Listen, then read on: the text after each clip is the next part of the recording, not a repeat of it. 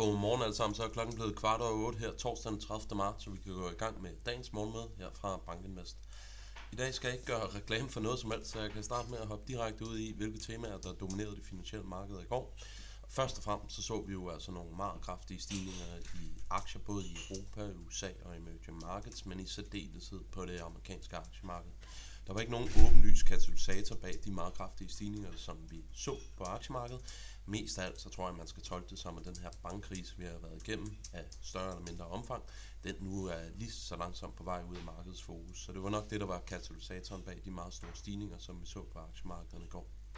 Dykker vi lidt ned under overfladen, og det kommer også tilbage til på en slide senere i den her præsentation, jamen så var vi altså vidne til en cyklisk rotation, så det var ikke bare på et headline niveau, at investorerne blev mere optimistiske. Det gjorde de altså også ned under overfladen. Det er faktisk gået så voldsomt til, at Nasdaq-indekset, jamen det er nu tæt på all today, eller year to day highs, så det har altså været noget af en rejse, vi har været på. Det illustrerer altså også, at øh, ja, vi har været igennem en bankkrise, men så dyb var effekten altså heller ikke på det finansielle marked, i takt med, at vi stort set bare med nogle få dages performance, så kan vi altså komme tilbage til de her år til dato toppe, som vi ser i øjeblikket. Så kommer jeg til at fokusere lidt på BNP-estimater her i dagens præsentation, og jeg kan bare konstatere, at det amerikanske BNP-estimat for 2023, men det fik yderligere et hak op i går, og vi ser altså nu nogle analytikere, som forventer, at den amerikanske økonomi faktisk kommer sådan relativt fint igennem 2023. Men det kommer jeg lidt tilbage til senere hen. I går så stod jeg og plaprede løs her på morgenmødet og sagde, at aktier det ikke rigtig kan få fanget noget som helst momentum. Det blev så brugt i går, og der tog vi altså, et S&P 500 det endte i 40-28, det er altså over det 50 dage glidende gennemsnit på 40-17.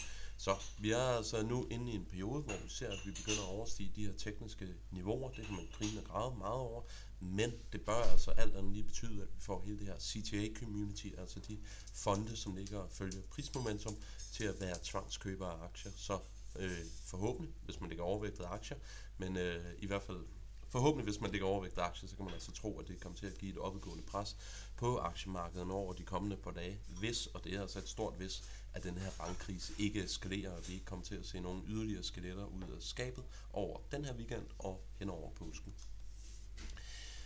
Som jeg sagde indledningsvis, jamen, så har Nasdaq faktisk klaret det rigtig, rigtig flot, og vi ligger nu på næsten 12.000, og vi er altså ikke langt fra den year-to-day high, som vi så den øh, 1. Februar 2023. Så det er altså lidt en illustration af, hvor stærkt vi er kommet tilbage, og hvor beskedent det fald, vi så i aktiemarkedet, egentlig var.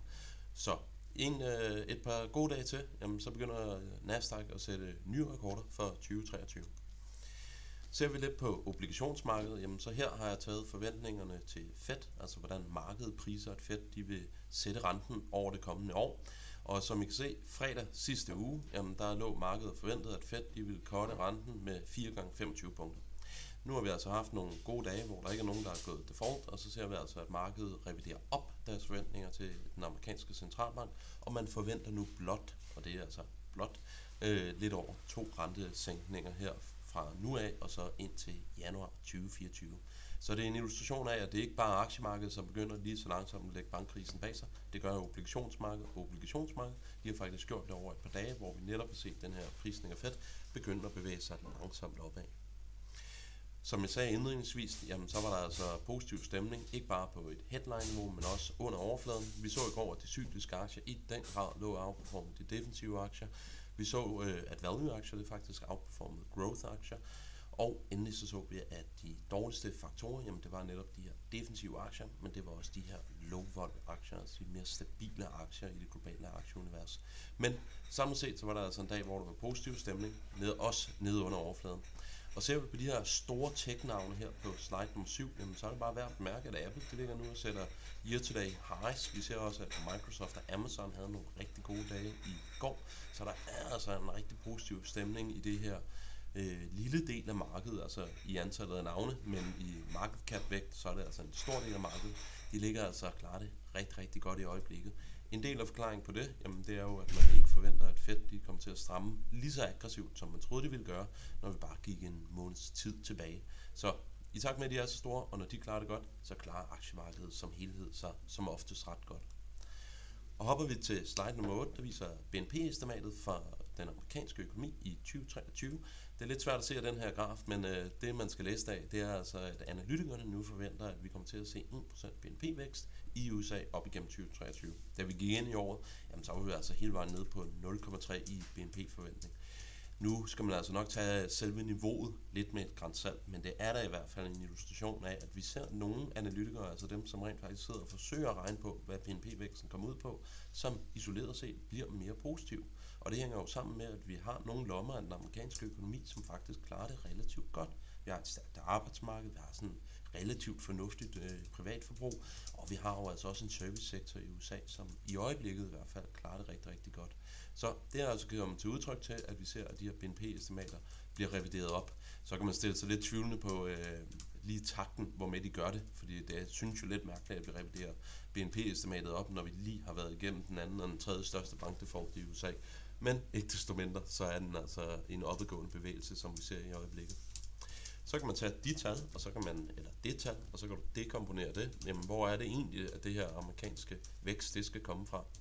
Og det vi kan se, det er, at analytikerne de reviderer faktisk op deres forventning til det amerikanske privatforbrug i reelle termer. Jamen, så forventer man altså, at det kommer til at vokse over 2023 med 1,3 procent.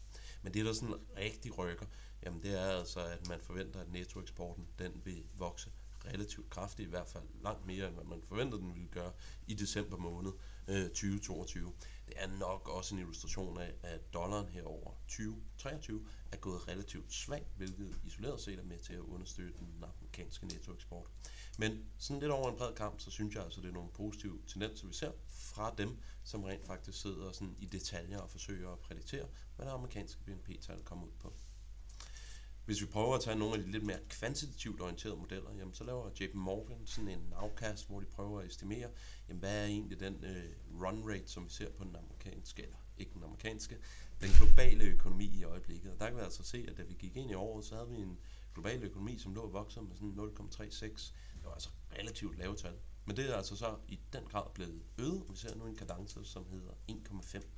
Meget af det, jamen det er altså drevet af Kina. Nu må vi se, om jeg husker at få den med. Det gjorde jeg her på slide nummer 11. For vi kan altså se, at den kinesiske økonomi, efter de har fjernet alle de her coronarestriktioner, i den grad er kommet op i, øh, op i gear. Da vi gik ind i 2023, så lå den altså, havde en kadence på små 3%. Nu ligger vi altså og ser et tal, der er over 8,5. Igen, man skal nok tage de her tal med et lille bitte smule grænsalt. Ikke desto mindre, så viser de altså, at vækstmomentumet i den amerikanske, europæiske og kinesiske økonomi, det er altså i øjeblikket kraftigt på vej op.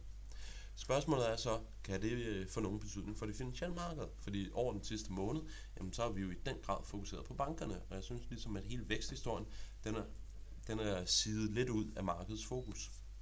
Jamen, jeg tror, en ting, som kan få øh, fokus tilbage på væksten, det er ISM, som vi får i, sit, eller i næste uge. Vi så jo, at market PMI manufacturing, den rent faktisk steg sådan relativt kraftigt, og det kunne være en indikation på, at ISM egentlig også kommer til at gå op. Som det er i øjeblikket, jamen så sidste måned, der havde vi 47,7, og analytikerne, de forventer, at i næste måned, så bliver det 47,5. Kommer man til at være bedre end ventet, jamen så tror jeg i hvert fald, at det vil ligesom forskyde lidt balancen eller fokus for markedet over i en mere vækstorienteret retning, og det vil give noget optimisme, eller i hvert fald en øget øh, realization af, at den amerikanske økonomi egentlig klarer det relativt godt i øjeblikket. Nu må jeg undskylde, at jeg står og tør snotter af her. Jeg er lidt øh, halvsyg. Slide nummer 13, øh, det er den sidste graf, jeg er med i dag. Jamen, det er altså Citibanks øh, overraskelsesindeks, og det synes jeg bare, det er det faktisk ligger på de højeste niveauer siden marts måned 2022. Så det er altså lidt en illustration af, at i øjeblikket, så ligger makro for den amerikanske økonomi og kommer relativt stærkt ud.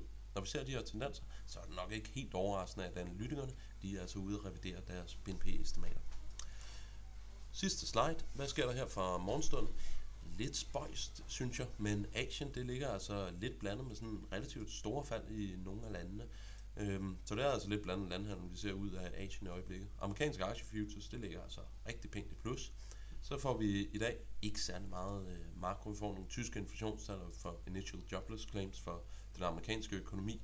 Analytikerne tror, som de har gjort stort set det sidste år, at øh, jobless claims det skal hoppe en lille bit smule op, men det er altså fra rock bottom levels. Vi snakker under 200.000 i øjeblikket, så stadigvæk et meget stærkt arbejdsmarked, som analytikerne ser i øjeblikket. Det helt store spørgsmål, jeg tror, man skal tænke over de kommende par uger, jamen det er, om de her citatfonde kommer på banen, og om hvorvidt de kommer til at være tvangskøbere af aktier. Endelig, så er det jo torsdag, så vi begynder at nærme os weekenden, så det helt store spørgsmål, det er, om vi kommer til at have øget frygt for, om der er nogle banker, der krasser af her øh, over lørdag og søndag. Så det bliver spændende at se, om vi kan komme igennem endnu en weekend, uden at der er nogen, der virkelig knækker nakken. Med disse ord, så ønsker jeg jer alle sammen en rigtig, rigtig god dag, og vi høres ved i morgen. Hej!